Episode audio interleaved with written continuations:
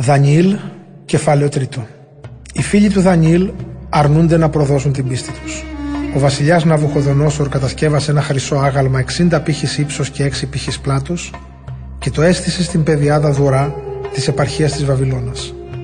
Μετά έστειλε και συγκέντρωσε όλους τους ατράπες, τους διοικητές, τους νομάρχες, τους συμβούλους, τους ταμείες, τους δικαστές, τους δημόσιους υπαλλήλους και τους κυβερνήτες των επαρχιών να παρευρεθούν στα εγγένεια του αγάλματος που ο ίδιος είχε στήσει. Συγκεντρώθηκαν λοιπόν όλοι αυτοί στα εγγένεια του αγάλματος και στάθηκαν μπροστά σε αυτό. Τότε ο Κήρυκας φώναξε δυνατά. Σε εσάς άνθρωποι κάθε λαού, εθνότητας και γλώσσας, δίνεται η διαταγή. Όταν ακούσετε τον ήχο της σάλπιγγα, της φλογέρας, της κιθάρας, της άρπας, του ψαλτηρίου, του λαγούτου και των άλλων μουσικών οργάνων, τότε να πέσετε και να προσκυνήσετε το χρυσό άγαλμα που έστησε ο βασιλιάς Ναβουχοδονόσορ. Όποιος δεν πέσει να το προσκυνήσει, θα ρηχτεί αμέσως στο φλογερό καμίνι.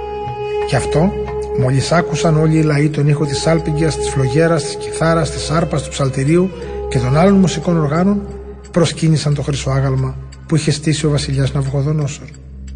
Αμέσως μετά έτρεξαν μερικοί Βαβυλώνιοι και κατηγόρησαν τους Ιουδαίους στο βασιλιά Ναυγοδονόσορ. Μακάρι να ζει σε αιώνια, βασιλιά, του είπαν. Εσύ έδωσες διαταγή Κάθε άνθρωπος που θα ακούσει τον ήχο της άλπιγγα, της φλογέρας, της κιθάρας, της άρπα, του ψαλτηρίου, του λαγούτου και των άλλων μουσικών οργάνων να πέσει και να προσκυνήσει το χρυσό άγαλμα. Και όποιος δεν πέσει να προσκυνήσει, διέταξε να ρηχθεί στο κέντρο του φλογερού καμινιού. Υπάρχουν όμως κάτι Ιουδαίοι που εσύ τους έχεις διορίσει σε διοικητικέ θέσεις της επαρχίας της Βαβυλώνας, ο Σεδράχ, ο Μισάχ και ο Αβεδνεγό. Αυτοί οι άνθρωποι δεν έδωσαν καμιά σημασία στη διαταγή σου, Βασιλιά. Τους θεούς σου δεν τους λατρεύουν και το χρυσό άγαλμα που έστησες δεν το προσκυνούν. Τότε ο Ναβουχοδονόσορ με θυμό και μανία διέταξε να του φέρουν μπροστά του το Σεδράχ, το Μισάχ και τον Αβεδνεγό. Όταν τους έφεραν, τους ρώτησε: Είναι αλήθεια, Σεδράχ, Μισάχ και Αβεδνεγό, ότι δεν λατρεύετε τους θεούς μου και δεν προσκυνάτε το χρυσό άγαλμα που έστησα; Τώρα λοιπόν, να είστε έτοιμοι όταν θα ακούσετε τον ήχο της άλπιγγας, της φλογέρας, της κιθάρας, της άρπα, του ψαλτηρίου, του λαγούτου και των άλλων μουσικών οργάνων να πέσετε και να προσκυνήσετε το άγαλμα που κατασκεύασα. Αν δεν προσκυνήσετε, θα ρηχθείτε στο κέντρο του φλογερού καμινιού. Και να δω τότε ποιος Θεός θα σας λυτρώσει από την εξουσία μου. Ο Σεδράχ, ο Μισάχ και ο Αβεδνεγό απάντησαν στον Αβουχοδονόσορ. Βασιλιά, εμείς δεν έχουμε ανάγκη να προβάλλουμε καμιά δικαιολογία. Αν μας συμβεί κάτι τέτοιο, ο Θεός, που εμείς λατρεύουμε, μπορεί να μας βγάλει από το φλογερό καμίνι και να μας γλιτώσει έτσι από την εξουσία σου. Αλλά κι αν αυτό δεν γίνει, πρέπει να ξέρεις βασιλιά ότι εμείς τους θεούς σου δεν τους λατρεύουμε και το χρυσό άγαλμα που έστησες δεν το προσκυνάμε. Τότε ο Ναβουχοδονός ορθίμωσε πολύ εναντίον του Σεδράχ, του Μισάχ και του Αβεδνεγό και η όψη του αλλοιώθηκε. Αμέσως διέταξε να κάψουν το καμίνι 7 φορές περισσότερο από ό,τι χρειαζόταν μετά διέταξε μερικούς από τους πιο ισχυρούς άντρες του στρατού του να δέσουν το Σεδράχ, το Μισάχ και τον Αβεδενεγό και να τους ρίξουν στο καμίνι που φλεγόταν. Οι τρεις άντρες δέθηκαν όπως ήταν, φορώντας τους χιτώνες τους, τις τιάρες τους και τα άλλα ρούχα τους και ρίχθηκαν στο κέντρο του φλογερού καμινιού. Η διαταγή του βασιλιά ήταν αυστηρή και το καμίνι είχε πυρωθεί υπερβολικά τόσο που οι φλόγες έκαψαν τους στρατιώτες που οδηγούσαν το Σεδράχ, το Μισάχ και τον Αβεδνεγό. Έτσι οι τρεις άντρες ρίχτηκαν δεμένοι στο κέντρο της φωτιάς.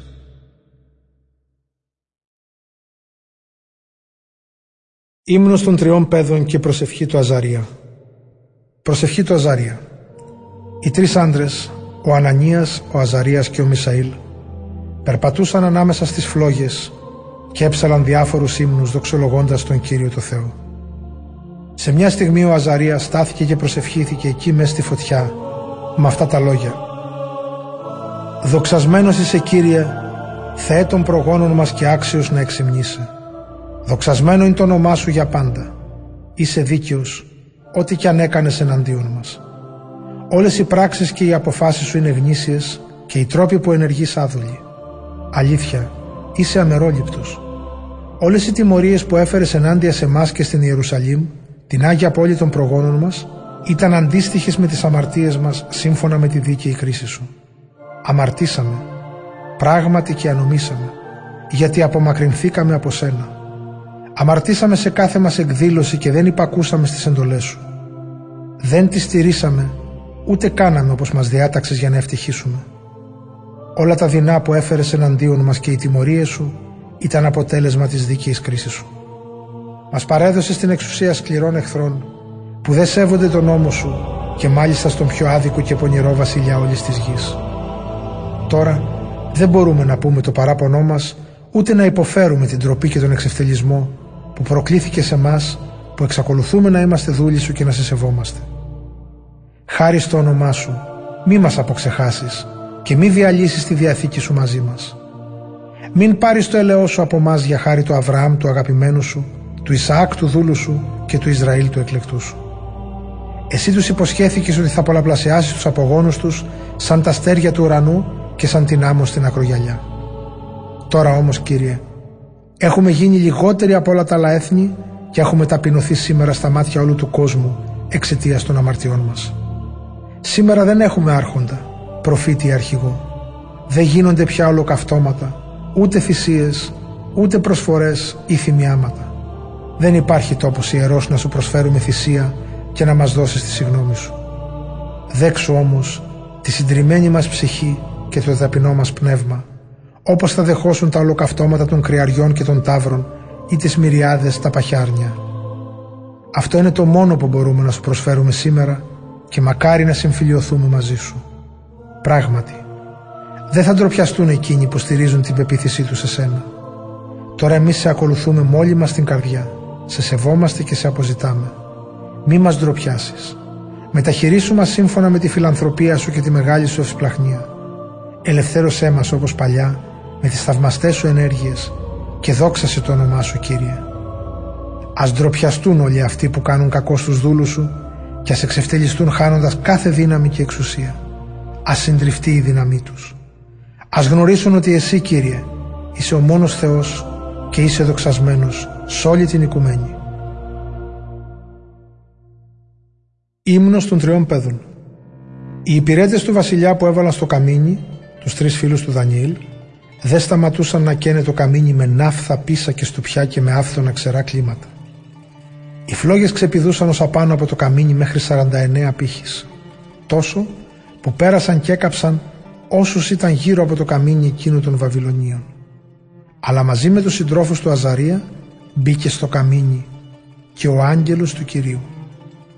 Παραμέρισε τις φλόγες και μετέβαλε το κέντρο του καμινιού σε δροσερή περιοχή σαν να την είχε φυσήξει δροσερή άβρα. Η φωτιά ούτε που τους άγγιξε.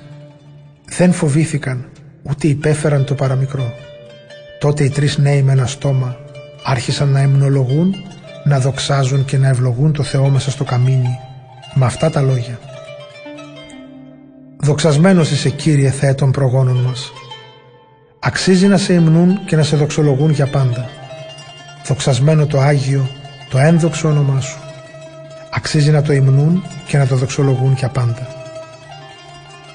Δοξασμένος είσαι στον Άγιο, στον ένδοξο ναό Σου.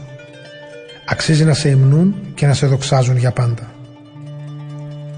Δοξασμένος είσαι εσύ που επιβλέπεις τις αβίσους και κάθεσαι πάνω στα χερουβίμ.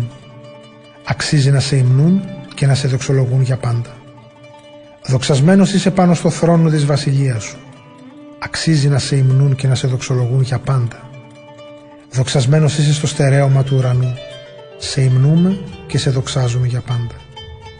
Δοξάστε τον Κύριο όλα εσείς τα δημιουργήματά Του. Εξυμνήστε και εξυψώστε Τον για πάντα. Δοξάστε τον Κύριο ουρανή. Εξυμνήστε και εξυψώστε Τον για πάντα. Δοξάστε τον Κύριο εσείς οι άγγελοι Του.